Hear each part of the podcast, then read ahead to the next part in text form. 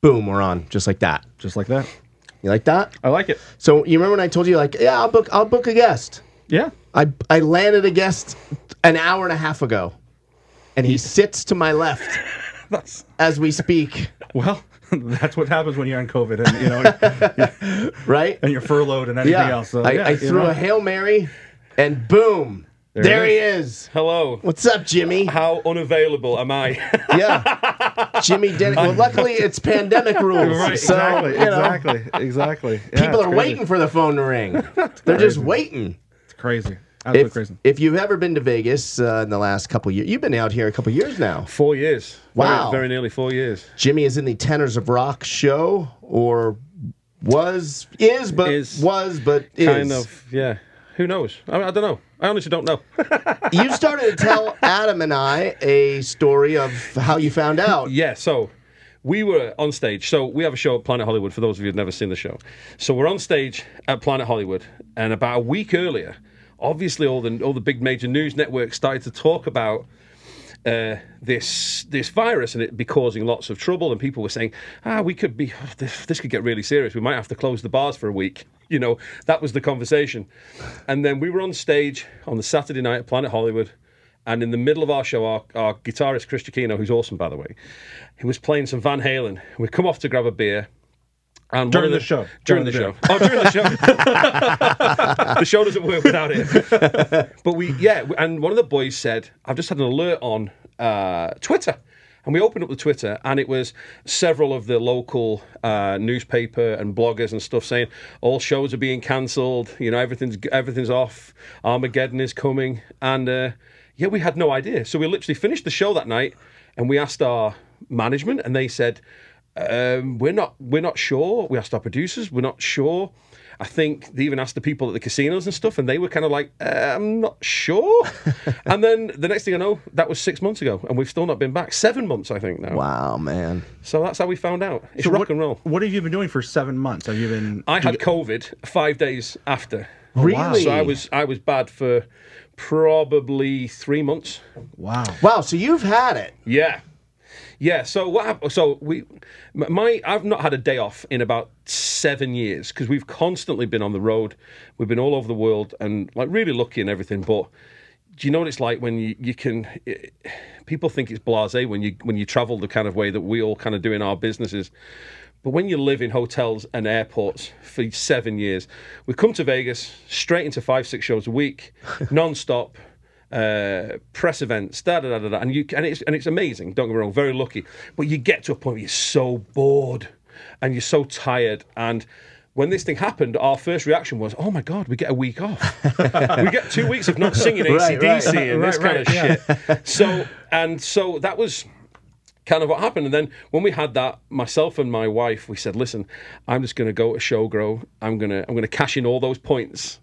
And I'm going to buy as many edibles and as many joints as I possibly can. I bought a uh, what do you call them here? The big big bottles of Jack Daniels. What do they call handles? A big handle of Jack Daniels. And I, said, didn't I'm even gonna, know that. And I said I'm going to drink one of those on the balcony every evening at six o'clock when I would normally be going into work. and then three or four days later, I said I don't feel I don't feel great. And, you know, being a typical guy, you go, ah, it's fine. And then two or three days later, I was in bed. And the next thing I was in the hospital. And wow. fortunately, I have a nurse in the family. And she kind of guided my wife through it and said, under no circumstances, let him go on a ventilator. She said, if you can ride it out. So I had an oxygen machine put into the house. I had nurses coming, you know, friends that were nurses that didn't mind kind of being around me and it was just hellish. But the worst thing about it was the exhaustion. I never thought that would be a thing. We've all been tired, and you know, when I used to be fit and used to fight and used to do those things, you all know what it's like to not be able to lift your hands up. But imagine that times fifty. You can't walk one step Really? without your lungs just saying, "Nah, you're not doing this." It was horrendous. So I probably had six to seven weeks of being in bed with oxygen and Wow. machines attached to my fingers and up my arse and God knows wherever else. And then you steadily get much better. But I'm really, I'm really glad that um, that I was told not to do the ventilator because you know, I've I've a lot of friends and um, some who are no longer with us, unfortunately, that kind of went down that road, and and it seems to not necessarily be the best thing to do Right. if you can help it. And I Right. understand people can't help it, but yeah, and also being a singer, they said they'll throw this tube down your throat. They said if that catches your vocal cords, they don't care. Right. Whether you're a singer or They're just you're a keep presenter alive. or something for your Yeah. living. She said, she said, do not do it. She said, if you can survive, and she gave my wife a list of things like um, uh, oxygen levels, blood pressure levels, blah, blah, blah, blah, blah. And I had all sorts of monitors on me. And she said, if he drops below that, you must go to the hospital. But she said, if you can stay in this area, she said, keep him there. Right. Wow. So I was in and out of hospital a few times, in and out of this and that. But yeah, horrible. But it took about three months to go back to normal. And I had my all clear like three weeks ago, my, my lung. And all did, did you know how you got it, or did you give it to anybody else? You know. Uh, Well, I'm assuming my wife got it because she was like there, but no, because we, like here in Vegas, we do the meet and greets after the show. You go and meet Yeah. people. Yeah. That got cancelled like two months before. I think it's about January. It got cancelled because of this thing. Really? Uh, yeah, they stopped it and they said it's just not worth it. People shaking hands, you never quite know. And then maybe I don't know.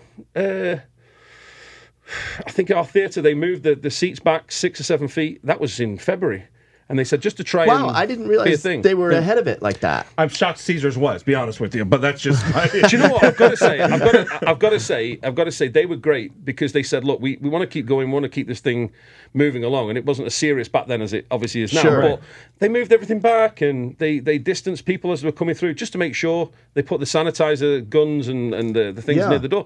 So I mean, I think they did everything they could with the information that they had. But, Right. Uh, yeah, so I don't know. I wasn't really near people. I don't really see people. I don't Right. really like people, if I'm being honest. No, but I, I, I like I like to go out. I like to do my job, come home, you know, sit, watch Netflix, play my guitar.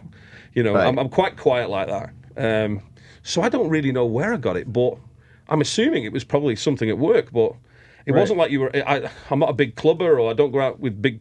You know, Right. I wasn't at a Knights game or anything like that. So, So, who knows? So let me ask you this: You follow me on Instagram. We're Facebook friends. Yeah. So I've been posting and fucking going on a tirade. Fuck the mask. What are we doing? Oh, yeah. Back to normal. You're right. Are you sitting there thinking to yourself, "Fuck you, John Orlando"? Do you know what's really funny? You know what's really- and, and if, if that's if that's the case, that's all right because that's the way I feel towards him. So it's you know all what? right. yeah. This is really. I, I find it really funny because I can see people really getting the arse with friends and going, "Well, you don't believe it, and I believe it, and you Republican arsehole, and you Democrat fanny, and da, da, da, da, da." And I don't really go with all that stuff. I'm going. I got sick. I'll tell you, I got sick. I've had friends that died. I've had other friends that have been in intensive care. But I also read the numbers. I also know that, you know, this isn't something that is um, sort of deadly to the mass population. But you understand how it all works and everything. Yeah. But I don't think there's any any use in uh, as long as you're not rude to to, Right. to a friend. I'm like, say what you want. If you Right. think Trump's the Messiah, think Trump's the Messiah. If you think he's a dick, he's a dick. Who cares? I don't care. Your opinion's your opinion. As long as it, as long as you're not not uh, rude in in how you deliver it, I don't Sure. really care. So I'm like, I keep seeing you out and like, going to the Wynn. You're out in, in suites at the Wynn and living the life, and I'm like, cool. It's just not something that having gone through it and been it, it kind of you know, uh, it affected me quite a lot, Yeah. especially when our buddy Nick went. Um, and he's a very distant son, of friend of mine, but very close Oh, to a lot of my yeah, Yeah, yeah, but yeah. very very close to a lot of kind of Yeah, yeah. of my kind of uh, friends. Like you know, he was the same age as me. He had no conditions, no nothing. He had three tests, I think, two tests in the in the ER, and they said, "No, no, no, you're fine." And then he went in for the third time. They said, "We think, yeah, you, you've got it. We'd like to keep you in for observation," and that was that was it. He, He was, was in there there for like three or four months. He was in the yeah, hospital. three, nearly. I think just over three Yeah. months. He had he had heart attacks, strokes. They amputated his leg, Like- poor sod, Oh. and he fought like an absolute champion. And unfortunately, it took him. But yeah, I, I honestly don't mind. I've got, I've got. Listen, I have my own views on politics, but being a foreigner, and even though I live here now, resident, I always think it's really rude when a foreigner comes to a foreign country and then starts dissing the way the government is run. I always think it's not really my business. It's my business when I hold an American passport, which I may or may not do down the line, you know. But I always think, like, just just be respectful of where you are. And I don't really care whether you're Republican, Democrat, Independent. You know, I don't really. You know, as long as you're not a, a Glasgow Celtic fan, I don't give a fuck. to be honest with you, if you're one of them, you can get fucked.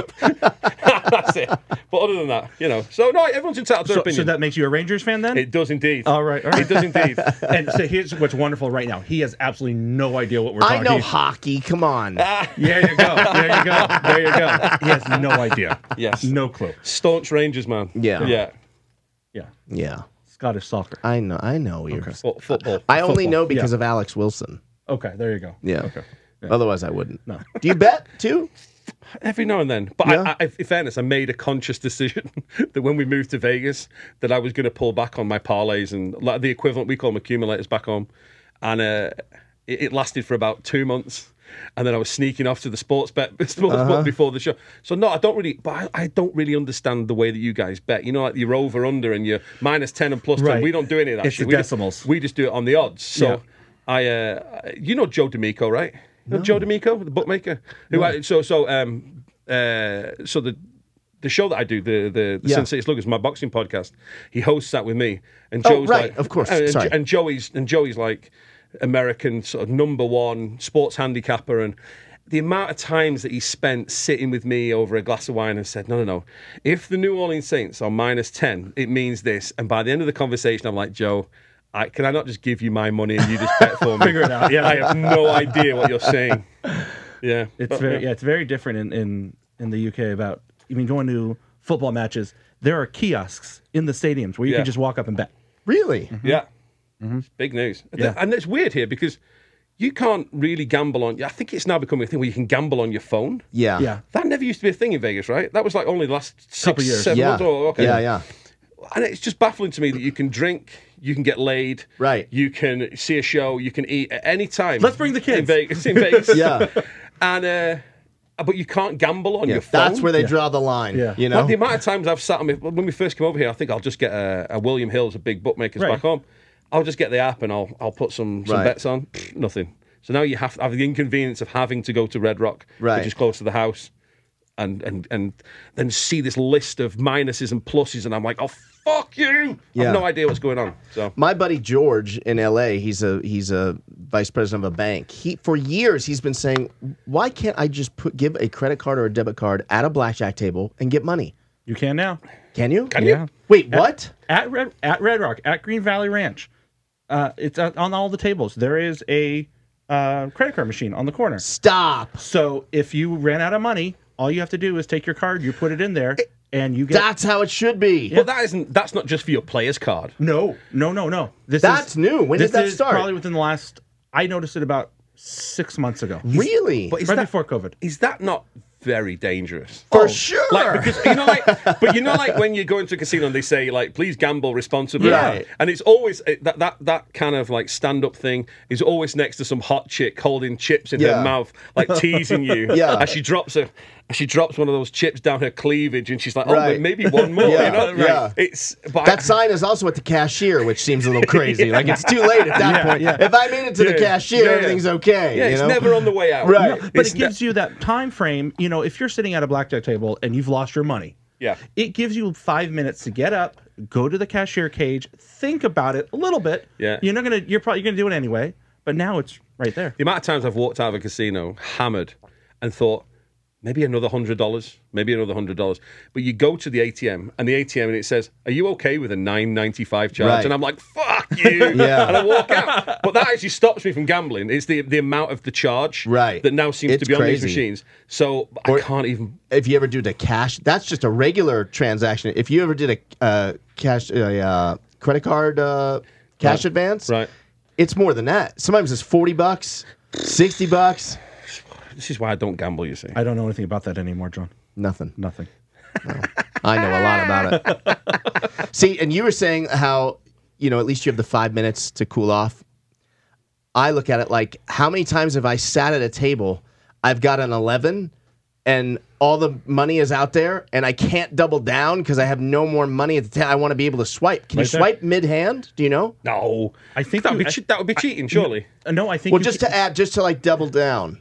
I think you can't. Because I've. I've actually taken a break from a table. I've actually w- had multiple times, even with a full table. If the whole table agrees, like I've, I remember one time in Atlantic City. This is a true story. In Atlantic City, I'm playing an eight hundred dollar hand, Right. and I get two eights. and that's all the money I had. I went all in. Right. Right. And I want to split the eights because the dealer's got like a four showing.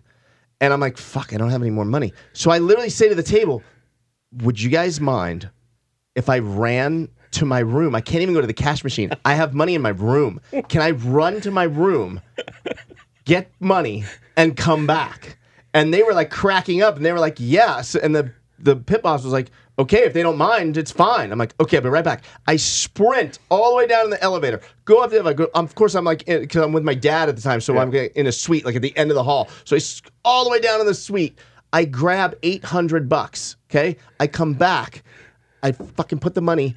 She splits the eights. Next Three. card, three. I'm like, I, I, I just do that. I'm literally like, oh my god, I'm such an idiot. Like, Guys, and they let me go back. they let me go back. And I just grabbed the whole wad, and I ended up having, having to split. I got another eight on the hand. I ended up splitting it again, and I won all hands. well, there you go. Yeah. That makes it worth the while. There while. you But go. it's And true it's a very story. valuable lesson there, Yeah. Yeah. But if I could have just swiped at the table, Yeah. Wow, that's that's that's a dangerous, dangerous. Oh, thing. yeah. Oh, Jesus Vegas is a dangerous Christ. place, Jimmy. It is. Yeah, Do you like it? I love it. I love it. I think it's brilliant. What I love about it is actually not the stuff that people love about it. I, I you know, the, the tourist kind of side of it. I love the the surrounding areas. I love Red the Rock. Red Rock, and Lake Las Vegas, and I love all that stuff. Really? Yeah, because I grew up. You know, you've you've grown up living in big cities and noise and crime and dirt and you know all that kind of stuff. And there's something very special about doing the show on the strip. That's that's a special thing and everything. But I don't really spend a great deal of time there. I like to kind of get in the car, go, and then if you are going to go out for a drink, go out somewhere like down in Henderson or somewhere outside of the, Yep. the kind of madness. Because if you live in it, you don't really want to work in it. It's true. Uh, so, so. if you, you, know, you live in it, you don't want to, like, Right. you know, play in it. Um, but what's really funny is when we first moved here, I'd been here lots for the boxing over the years, and the amount of people. In fact, I've got to say a little bit myself. People said to us, "You're going to move to Las Vegas, so where are you? Where was your show?" And our show was at Harrah's at the time, and they said, "So what do they do? Do, do you like? Do you just live in Harrah's?" And it always seemed to me to be the weirdest Right. fucking Oh, thing to say to someone. Right. Do you live in Harrah's? But of course, to the rest of the world, it's literally just one street full of bright lights. Right. They don't know that there's communities all the way around. There's Right. different towns, different sheriffs, different jurisdictions. There's all sorts of kind of stuff. They don't realize you can live here and really never see a casino if you don't want to. yeah, absolutely. You know, you can see, you'll or see not plenty, go in one. You'll see plenty of uh, machines and Right. know where you go. But Right. yeah, Yeah, yeah, yeah. But you know, you're exactly right. Um, you know, I moved back and I can cut in October, and I've probably been down to the strip maybe twice. Yeah. in that time frame, and both times was to go to dinner. Right. And Sure. like you know, going to Cosmopolitan, you take the elevator up, get right off, right back down. Don't even walk through the damn casino. No, Right. You don't need to. And Yeah. it's expensive, and like if you live here all the time and you can live it up, then fabulous. But even even at the times when you know you have you know there's a, there's a few bucks in the wallet, I would rather just maybe maybe I'm just showing the kind of person I am. I'd rather go to Chili's. I I'd like watch- it. I'd rather go to Chili's and sit and watch a game on the telly at, Yeah. at Chili's than I ever would go to the sports book inside the Venetian and spend Right. twenty dollars a beer. Because even if I've got the twenty dollars for the beer. I, I, I It's principle. I kind of begrudge paying it. It's the, it's Yeah. the. Maybe I'm coming across as a little cheap on No, this show. I don't No, no, it's the principle. You have to be like that when you live here. Yeah. And, and also when people come to visit, I mean, Right. That's a big thing when people come, Which to is visit. weekly. Where are we going? Where are, where are we going tonight? I said, well, I'm going home, Right. Or I'm going to PT's Tavern round the corner. I love PT's. where it's five dollars a beer. But you, you know, you're more than welcome to go to the Cosmo and spend twenty dollars for that same beer. I'm, I'm, I'm good. Yeah. You know, Absolutely. So, how did you guys get from the road and touring to a permanent home in Las Vegas? we uh we, basically we'd been for years and years and years our story about vegas is actually quite i think it's quite nice we were gigging around we were on a tv show called the x factor Sure. which is like american idol Right. and uh we got we got thrown off the show for refusing to do certain things that the management asked us to do so i won't get into that because i've already been uh, I've already been sued twice for that one. so we'll keep out of the uh, keep out of that. But we were on this show, and then from there we just went out on the road and we built up a, kind of following. We brought out some singles that were quite popular in over in Europe. So we were out doing our thing, and we all said, "Wouldn't it be great to say we've played Vegas like dreamers?" And uh, we've played all over the world, played great gigs, played some shit gigs too. And we were doing a gig in Toronto at the Rogers Centre. We were doing the halftime show for the Canadian Football League, which I never even knew was a thing. The Toronto Argonauts. The Toronto Argonauts, right? Respect. And I was like a big NFL fan, but I never even knew Canadian football was a thing. So any you know Canadians listening, I apologize if this sounds like I'm taking the piss, but like I, I was just like, what? And there's, there's more players and there's a bigger end zone and it's all a bit dippy kind of thing. But we played the halftime show, great, and we'd made a pact and said, listen, as this is a typically stupid British thing to do, as we're on the other side of the pond, why don't we go to Vegas? Thinking it was like two hours away. But of course, what's that, a six hour flight? Something like Yeah, that. yeah. So we'd arranged, we said, listen, we'll come to Vegas for a few days and we'll play a show. How do we get a show in Vegas? So we had a friend at the time that was doing Jersey Boys over at the Paris. Mm-hmm. And he said, I can get you a lounge. There'll be no money in it, but if you do it like with backing tracks, they said, so you get the chance to take a picture and say you played Vegas. We were like, yeah, why not? We had no money. We were absolutely potless. And uh, we, we managed to talk our management into paying for the flights. And uh, we flew over. So on the way over, uh, uh, I had worked with Priscilla Presley Yeah. about eight, nine months earlier in a play in London. And I'd always said to her, I'd love you to see this project that we're working on, this, this vocal group. So when we came over, we dropped her an email and said, Look, I know you come to Vegas a lot. I think she has a suite at the Aria. And uh, we're playing a show. We'd love you to come. Never even thought she would come. Well, two days later, we're in the Palms. It was there was used to be a lounge inside you where the, in. you know the sports book is now. Yeah. I think it is. There used to be a lounge in there, and we're very excited. We're all tanked up to heaven. I'm like, I don't know what this is going to sound like, but we're going to enjoy ourselves while we're here. So we we do our opening number, and as we do our opening number, there must be 30 people in this lounge watching us. Priscilla Presley walked in with her Come friend, on. and she came in and she sat down the front and she gave me a thumbs up, and she ordered a bottle of champagne or whatever it was, and her and her friend had a drink, and because she was there, the next thing you know, uh, Johnny Kats, who is, uh, Kats you know, you know, so John, uh, who works for the local newspaper, was there uh, to see us. Um, but what happened was when news that she was in town came through, all of a sudden, random people started turning up. Random Vegas executives were just coming to to meet her, I suppose. So the next thing you know, after about half an hour, the place was full. After the show, uh, Kats went up to her and said, "Can I ask you why you're here? You're here for as an Elvis event, or he was just doing his job, you know?" Yeah. And uh, she turned to him and she said, "John," she said, "I'm only answering questions about tenors of rock." I could have kissed her. Oh my god. and she said, "I'm not answering anything else." She said, "But if you'd like to ask me anything about the tenors of rock, I'd be more than happy to oblige." And he said, "Well, what did you think?" She went, "I thought they were wonderful." And he said, "Can I get a quote?" And she gave us a quote saying, "These boys are infectious," and we've been dining out on that quote on every poster or flyer we've ever had since then. That's incredible. So then from there, the, the raiding the rock vault guys were in, and they said, "Do you want to come and sing a song with us tomorrow night?" We had to extend our flights, and then uh, Frankie Marino, who was also headlining here, he said, "Do you want to come and sing with me the following night?" We went, "Yeah." So then we just build up a few friends, and then over the time we just tried to stay in touch with people and said, "Look, if there's a room available and we can figure it out," and then two or three years later, we're away in, I think we're in Manila, I think, and we got a phone call from uh, the people at Caesars, and they said, "We've got a room opening up. Do you want it? We'd like you to come and uh, and, and be a part of the the Caesars family." That's great. Um, yeah, and that's kind of how we've. So you know, we, we got that call in the September, and we moved in the November, and I've still not been home in four years. So wow. so I'm still. Uh, I was at the last show at Harrah's yeah. with Goldie. With Goldie. Yeah, Oh, with our was- mutual buddy. That's how I know you through Mike Goldberg, the I was with Bellator Go- announcer. uh, yeah, we went. Yeah. To, I was at Goldie's house about three weeks ago. Oh, he's he's a ledge. Yeah. Oh, we've we've had some messy nights. I think, I think, I think that was a messy night. Yeah. Didn't we end up at Red Rock Yes, or something? yes. Drinking vodka Yep. shots and stuff. Ah, Jesus Christ. Yep. Well, at least you remember it. Yeah. Oh, I do. I do. I remember having to carry him out. That was all. And you're a huge fight fan. Obviously, you ha- you have a fight uh, podcast. Yeah. Uh, how did what? When did that all start? So that was that's like a labour of love. So I used to fight amateur, kind of like ABA level, which is our I don't know what you sort of around that kind of gold, golden gloves in boxing, I suppose over here. So ABAs, and uh, kind of grew up in the fight game. Realised I was never going to be good enough, and that, it, that singing doesn't you know hurt as much. um, so moving to Vegas, it kind of dawns on you very quickly that the the amount of legends in our in the, the the fight game, you know, whether it be boxing or MMA or whatever, they live here. Yeah. You know, they've they've came out here and they've retired, they bought a house, and so all of a sudden you start to meet people. I met um, I was doing a show and uh, Al Bernstein came down yeah. to sing, and you know Yeah, Al's a great sure. jazz singer, right? Yeah. So Al, and I just said, I said, we're doing this. I want to put this podcast together. Would you come on and be my first guest?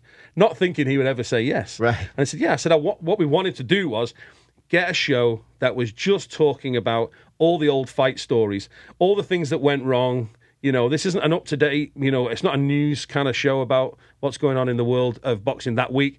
We just wanted to hear all those stories, all those kind of, and he was just dynamite. And then from there, it just became a thing. And then it just, it went from another world champion to another world champion. And then, as we were saying before we came on air, everybody comes to Vegas. So every Yeah. big fight, they bring in a slew of older fighters to do appearances.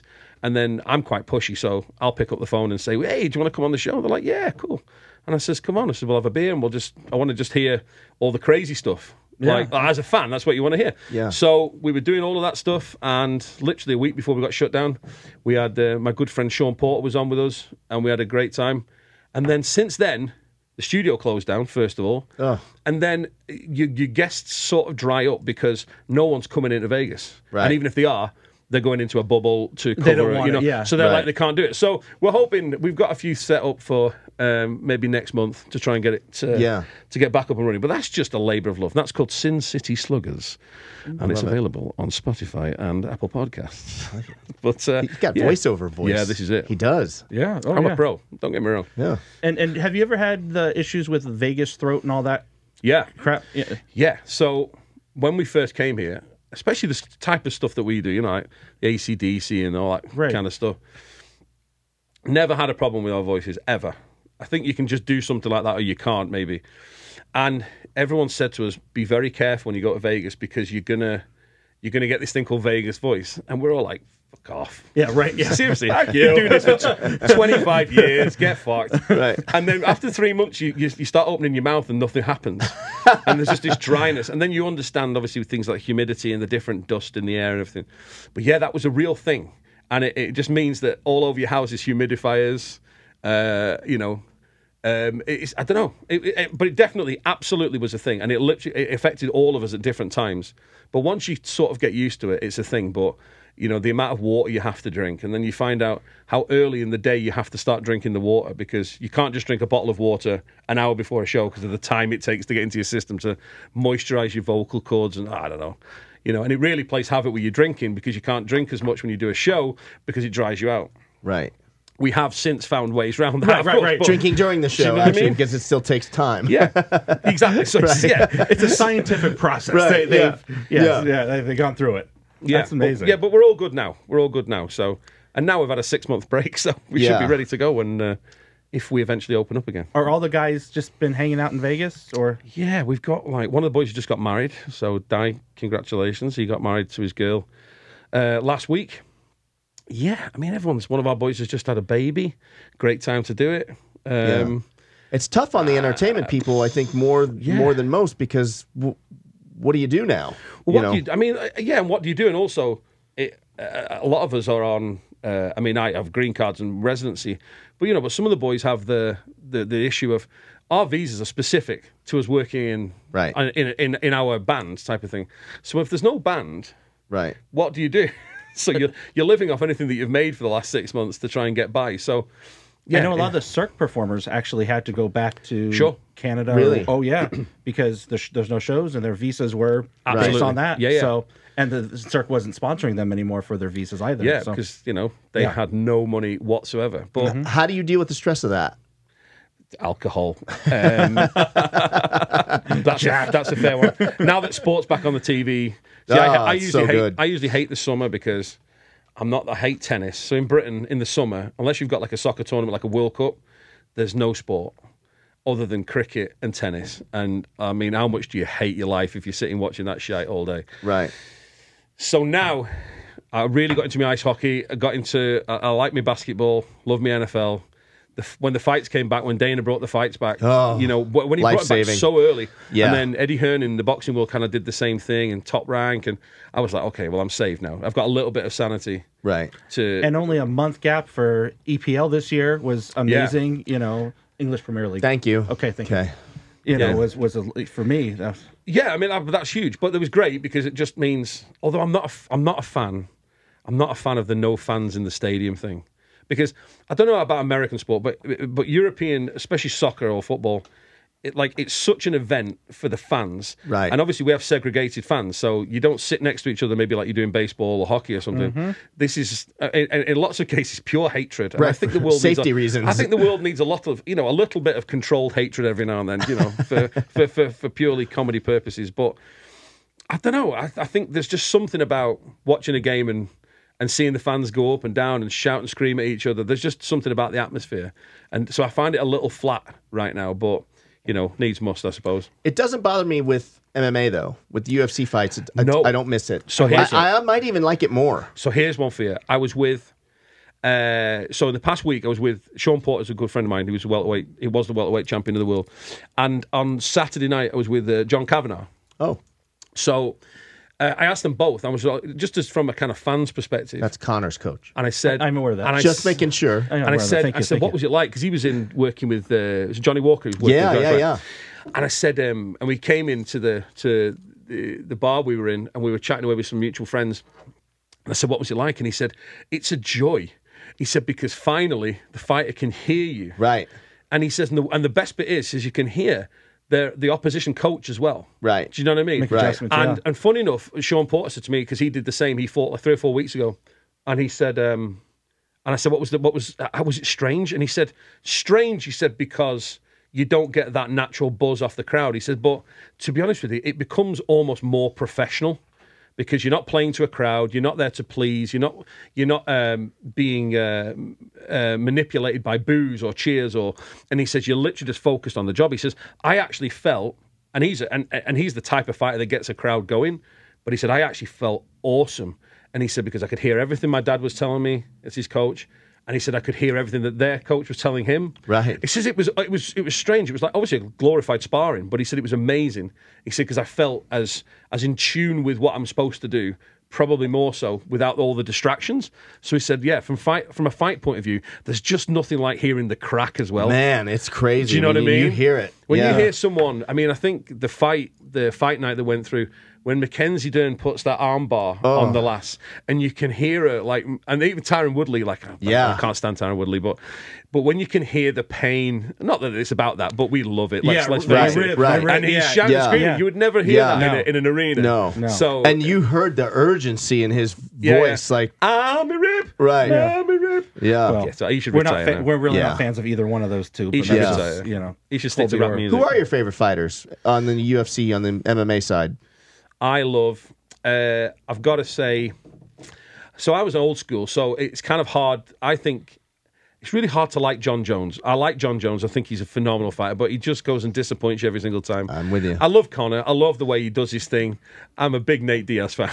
Yeah. because I, think I kind of like MMA, the the old school, the before all the razzmatazz and all the money was in it. Yeah, it was just those guys that just brought it to the table every day. Yeah. you know, and I I'm a I was a big um, you know, Mark Coleman fan and, and Okay, all those guys back in the day. So I don't know. I think right now I I I, I, I like um, I like Paulo Costa.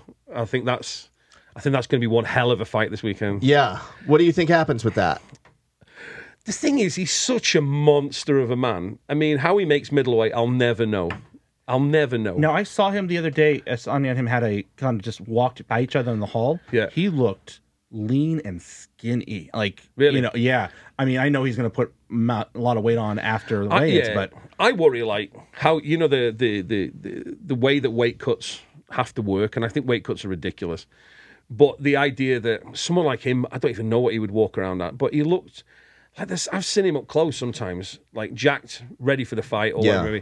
And he looks like a he looks like a light heavyweight, even a very very light heavyweight. And, Right. You know, uh, so to make that kind of weight, I don't know, but I like him. I like the aggression. I like the I like the aggression.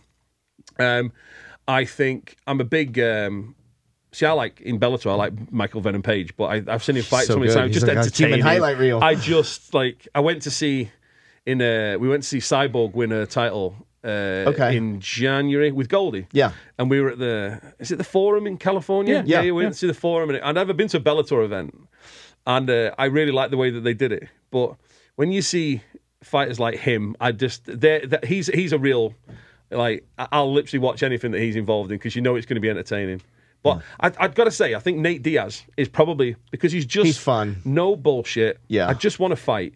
Uh, if I win, fine. If I lose, fine. I just want to fight, and I, I, I really respect that. because he puts it all out there. He's not I- a lot of those guys. They I always say that they fight not to lose. Yeah. and it's a boring. It's a. I Yeah. hate that approach. You know, and and Usman's kind of like that. It's like Yeah, he's he's amazing at what he does, but it's, right, is, is but it, it's just not. It's is he not going to sell tickets? No. Right. It was the same thing with Mike, people like Mighty Mouse, and everyone said that Mighty Mouse was the, one of the greatest of all time, and you can't fault the record. But then you're going, yeah, but do you know what? Look at the pay per views. That's what it's all about. Right. Look at the pay per views because essentially you can be as good as you want, but the impact that you're going to have on people's. You He's know, not bringing Conor opinion of numbers. No, exactly No. not. And I'm like, No. Conor brings the numbers because he's he's entertaining, but he's also very good at what he does. Type of Right. thing. And likewise with people like Masvidal, and Yeah. they just they just they, they They're characters. they, but they're characters, but they can back it up. Yeah. I hate those kind of people that try and be characters, but can't back it up, or or to the same level. You know? And now we got Michael Chandler came over, Yes, I think. and they're talking. I don't know if it's confirmed. They're talking about him and Ferguson. I don't know. Did you see that? Um, I know he's going to be in Abu Dhabi as a backup Uh, fighter, but I hadn't heard any actual. Yeah. I think that's very interesting because he's he's been far and away the best Bellator fighter that they've had for, For sure. years. So uh, yeah, that'll be a nice little deal for him. But then again, you're taking a step up. I don't care what anyone says. Yeah. Apart from the occasional breakout person in Bellator, the standard is the UFC. For sure. So you see how he can step up against that kind of competition. But I think he can absolutely do it. I'm a big fan. Yeah. You mentioned weight cut. Yeah. And, and and one of the guys that You saying I'm fat? Huh? no no one of the guys I talking am. about boxing I'll never make featherweight. is is Ricky Hatton. Yeah. You know, Yeah. back in the day, Yeah. and Ricky a- had a. I mean, there's nobody that put more weight on yeah. during Yeah. when he wasn't in training than Ricky Hatton. That was disgusting. I loved Ricky I- I Hatton. mean, Hatton, Hatton is Hatton because uh, I was born in Glasgow, but I, I moved uh, to England when I was when I was at school, and so that's why I kind of have a a Northern English accent. But I, I my, my my football team is Manchester City in in in, in England. So of course Ricky's a huge Manchester City. fan. but then again, Red Devils fan, so but then again, of course you are because you're American. That's the way it works.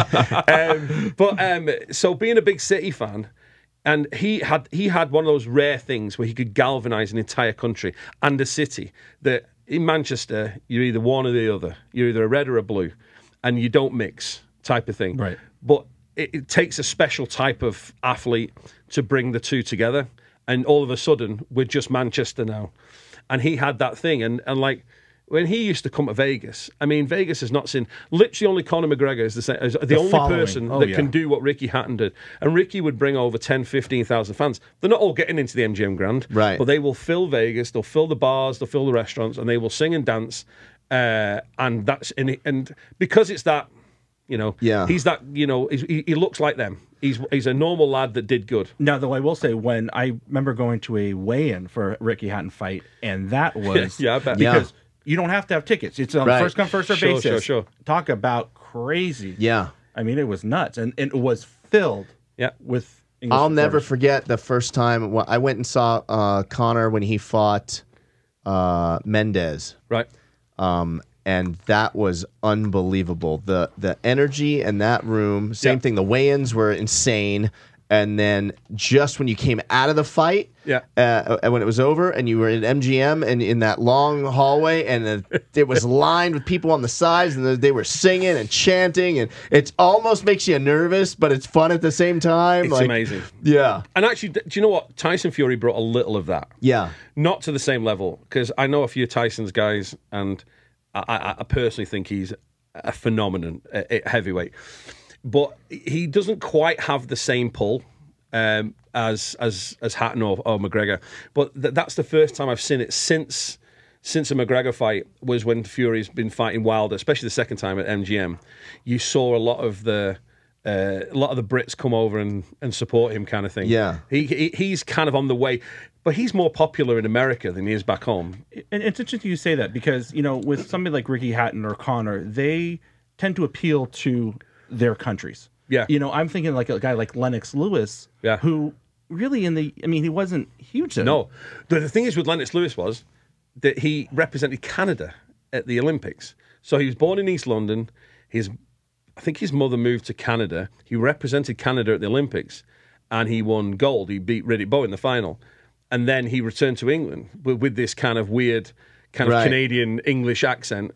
And his mother's Jamaican as well, so he had this like very strange accent. So he came back, and at the time we had a guy called Frank Bruno. Sure, sure. sure And Bruno was everything you wanted him to be. He was this big, kind of seemingly, I won't say stupid, but very, uh, you know, a man of few words, but a, real character, and everybody loved Bruno.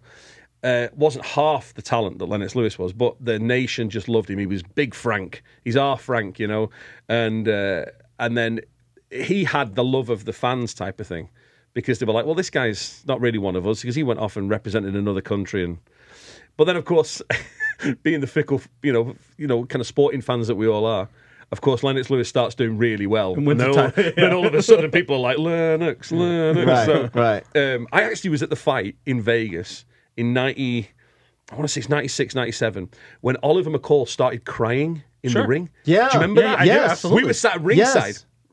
So we go in. It was at the uh, Hilton, at the old convention Yep. center in there, and uh, we went in. And Don King's mulling around with he's only in America, and he's like, you know, and he's, it, and it was amazing. We were about four rows from the ring, and I was there with my my mum and dad, the girl I was with at the time, and uh, my uncle and his family, and yeah, we sat like four rows in the ring. Mills Lane was was referee. he was Lane. amazing, and yeah. So what happened was he goes in and he, he- and he refuses to fight. And Mills Lane keeps because we were so close. He kept saying to him, "Oliver, you're gonna have to put your hands up." And then he and then he then he comes back and fights. Then he disappears. Then he turns his back. He does all of these things that he's not supposed to do. So he starts. Uh, you know, everyone's cheer, everyone's like jeering and throwing things. Yeah. and I never forget. My dad nearly got into a fight with Charles Barkley. Really? Yeah. So my dad's like six foot, but he comes from Glasgow, so he will fight fifty men, doesn't care. And at the time, and my mum and my mum and my sister and everyone was sit there, and there's this guy stands up in front of this enormous big fella, and I didn't clock who he was at the time, and he kept standing up and he's cheering and he's going, "Come on, Oliver, do the prick," and blah blah. Come on, Oliver, da, da." and he's doing all the bits and pieces like that. And my sister, I never forget my sister having to kind of look round. And my dad said, "Excuse me, would you mind sitting down?" And and he was he'd obviously had a few drinks, and he said, "Fuck you," or something like that, or get you know get fucked or something Yeah. like that. Bad thing to say to my dad. And imagine Charles Barkley's like what six foot seven. He's enormous. My dad says like this is this is it now. His glasses come off, which is the worst thing you can ever see. you know we're gonna have to find bail money when the glasses come off. And the glasses come off and the red mist just come off, and we all just went, oh no. So the next thing you know, he just stood up and tapped him on the shoulder and he says, sit down. He says, or else you won't get back up again. Or something like this. And it, they started argy barging like that. And I'm going, Dad, that's that's Charles Barkley. And he went, I don't give a fuck who it is. He said, his, his jaw's about to hit the floor. And I went, Dad, no, seriously, he's like mega famous. He's like Michael Jordan, but only ch- shitter. Right. And uh, he's like, I don't really care. And then the next security came in and they're going, Mr. Barkley, you all right? Are you this and you that? Just making the situation completely worse. And as this was going on, Mills Lane called a stop to the fight, which then caused everybody to stand up and jump and what's going on. And he, he called a stop to the fight because McCall was crying. And I believe that's the only thing that saved Charles Barkley's life that night was that if that, if that hadn't happened, he was literally about 20 seconds from my Right. dad chinning him and, and getting arrested and getting us all deported. And I would never have been able to come back here because we'd have all been arrested for fighting. So really, you owe your career to Mills Lane and Oliver McCall. I'd love to see him. I'd love to see him and thank him for that. Before we go, because I know you got, a, I know you have a, a hard out today. It would be crazy for me not to bring up that the goat Mike Tyson is back. Yes. and looks phenomenal. Yeah, on pads. He On looks, good, he pads. looks good on Okay, pads. He looks fair good enough. pads. I think the th- I think the thing is where fighting is concerned. I think people, you know, they see, you know, you see Logan Paul Right. looking fun, and it seems like Twitter. And he goes, eh, looking phenomenal on pads, and I'm going, yeah, but pads don't hit back. Right. Do you know what I mean? Uh, right. And it's that thing. But Tyson looks amazing. Fairness, Yeah. I'm a huge Mike Tyson fan. So am Uh, I. What do you think happens with? So I, I read first that they weren't going to be trying to take each other's head off. It's an exhibition. Now So- they they both come out saying no. So this is an awkward one. Yeah. Because I actually know what's about to happen. okay. But I'm not allowed to say Oh come on! I will tell you off air. Okay. But I can't tell you on air because I think, uh, let's just say, I'm not entirely sure Roy Jones is going to be fighting him. really, But I do know who will be fighting him. really. Yes, I do. Is it? uh, Can you tell us this? Uh, Is it? Would it? And no disrespect to Roy Jones because he Roy Jones because he's a legend. Would you consider whoever the new guy Much is better. Okay, that's great. All Much right. better. I think the problem with when that fight got announced, when that fight got announced, I think everyone said, first of all, Tyson now, I don't know what he's weighing in at, but Tyson when he fought was in and around between I think about 217, 225, something Right. like that. So now obviously with a bit more timber on him, I don't know, he's maybe maybe 230, 240 pounds, but he looks in great shape. Yeah. And he's Mike Tyson. So the last thing you lose is your power, right? Right. You know? So when they said Roy Jones, and listen, there's another absolute legend. For sure. But you're going that fought heavyweight once, I think once or twice. Yeah. Didn't look great right at the end of his career, even though he, he won one of the plastic titles. Um, and also not someone that's known for what we would call a row. He's not someone that's known for for getting involved too much. No. Um, so when that whole thing came out, I I was a bit like, okay, well, I'll, listen, it's forty bucks. I'll pay forty bucks to watch that. But then they did the the worst thing they could ever possibly do was that someone I think on Roy Jones's side came out and said, "Oh, it's just an exhibition, and the only reason that we've got California to sanction the fight is if we promise to not go for the knockout." I'm like, "You absolute tits! Yeah. What are you doing?" So then it became. I mean, I think it was a hard sell anyway, because I think unless you're a boxing fan around the world, I'm not entirely sure you would know who Roy Jones was. I Right. think you'd have probably heard of him. Uh, but Tyson was such an icon and such a legend. I think it would have been better to put him in with another, uh, maybe someone that has a similar um, Sure. sort of fan base or something around the world. I don't know, but but yes. So I, I've heard recently. I've heard recently, and I will fill you in. I'm sorry. I'm sorry, listeners. No, it's okay. I'm I sorry, like it. listeners. I think all will be uh, all will be announced. I think in the next uh, week or two that that fight might not be happening, but a much better one. Wow. I think for the fans will be happening. So I'm sort of involved in some minor level. Really? Yes. That's so, cool. So uh, it will be if it happens and the check clears. So um, neither of which have happened so far. so no, I think there's there's something coming. I think that would be great. But I um, there is one for you though, as as kind of fight fans, and I asked this time, how do you feel about older fighters coming back and doing the, you know, because there's talk of. I think Ken Shamrock was sent, setting up this thing in MMA where it was like all older fighters, Yeah. like in a tournament where all guys over 50 were going to fight each other. And, you know, I mean, uh, where do you kind of stand on it? Because I kind of like the idea of seeing all my I- favorite fighters out Yeah. there. It's I, like the PGA Senior Tour. Right, You know, right. you bring back. It's like I, what I the like fuck is this? yeah, I like if they are going to come back. I'd rather see Chuck Liddell fighting someone Sure. you know Yeah, yeah, yeah. that makes sense for him. Um, but- and I think Tito actually did make sense for him. Um, He just looked other like, than you know Chuck has a- just been stepped away for so long, you know. But yeah, I'd rather. See, I I think it's better to make those matches. It's easier to make them even, so to speak. Yeah. You know. Yeah. And then instead of putting them in with like a 25 year old killer or something, Yeah, that doesn't make any sense what to nice. me. They did that Grand Prix thing for Bellator, you know, the Right. heavyweight Grand Prix thing, Right. And barring Bader, and you know, it was nice to see. Yeah. kind of a couple of the older guys, and I mean Yeah. that with all due respect. I love them all. Like, Yeah. it's nice to see Rampage and Chael going at it. Right, Right, yeah. and I think it's good for them to get the payday. It's like you know, at the end of the day, these guys don't have a union. There's nothing to fall back on. Mm-hmm. It's easy to say, "Oh, well, they should have done this, this, and that." Whatever. It is what it is. and if they could get a payday that helps them, get it. I think it's amazing. Yeah. There's, there's a thing this week. There's a British heavyweight called Danny Williams, British boxing heavyweight. And Danny Williams actually beat Mike Tyson well at the end of Tyson's career when Tyson went loopy. Right. And so there's no way Danny Williams is fit to shape, you know, uh, to to to sort of polish the boots of Mike Tyson. But you know, he's been a decent level European, British champion, jobbing fighter, a great ambassador, nice lad, all this kind of stuff. He's now 40, let's say 45, 46. He's overweight. He was slow in his prime. but he just had a big bang on him and he, he did okay. And he's still fighting. And he's fighting like six or seven times a year. And he's literally going all over Europe wherever he can get a license now because the British Boxing Board of Control won't give him one. Right. And he literally just gets knocked out everywhere he goes. And there was a thing in the newspapers, and I think they'd set up like a GoFundMe because he said, I've got kids. Right. This is all I've ever done. yeah. Since I was seven years old, I've been a fighter. And then you get to that point where you're 15 and you win a few regional championships, and then you step up to British level, and all of a sudden you win the British title. Yeah. And then you float around the European and world title thing. But he never made the the the millions that lots of the guys do. And he's like, this is what I do. And he said they won't let me do it at home. They won't let me do it in America because the sanctioning's so so strict. So he's now doing it in he's fighting on cards in Poland and Belarus and and it's a real shame and it's, it's a horrible thing to see when you see someone that that has been at a decent level you know was a, was a class fighter uh, you know in his class Right. kind of still doing it because he's got no choice Right. you know and as we said there's no unions no one looks after Yeah. these guys Yeah. a lot of them are not the brightest in the world and I don't mean that from a disrespectful point of view. I'm talking from a purely business point of view. There's Sure. lots Absolutely. of lots of sharks and managers and Yeah. you know. And I think I always find it really sad that you see that uh, you know those guys that travel up and down the f- highways every Right. every week to go and get pasted in, in Pennsylvania, and then they come back down and get pasted in Maine, and then they get pasted Right. somewhere else, and they but pick but up their it- check. that's And they the don't know reason what a lot of these guys stay in it as long Yeah. as they do because Right. they don't have that what to fall back on. This is what they know. This is what they love. yeah. Yeah, it, it's tough. It's tough. I could sit here forever, but I don't want your wife to hate me, so I'm going to make you go. She hates me Um, anyway. Yeah, worry. uh, uh, Sin City Sluggers. Check it out. I'm going to post a link in the description.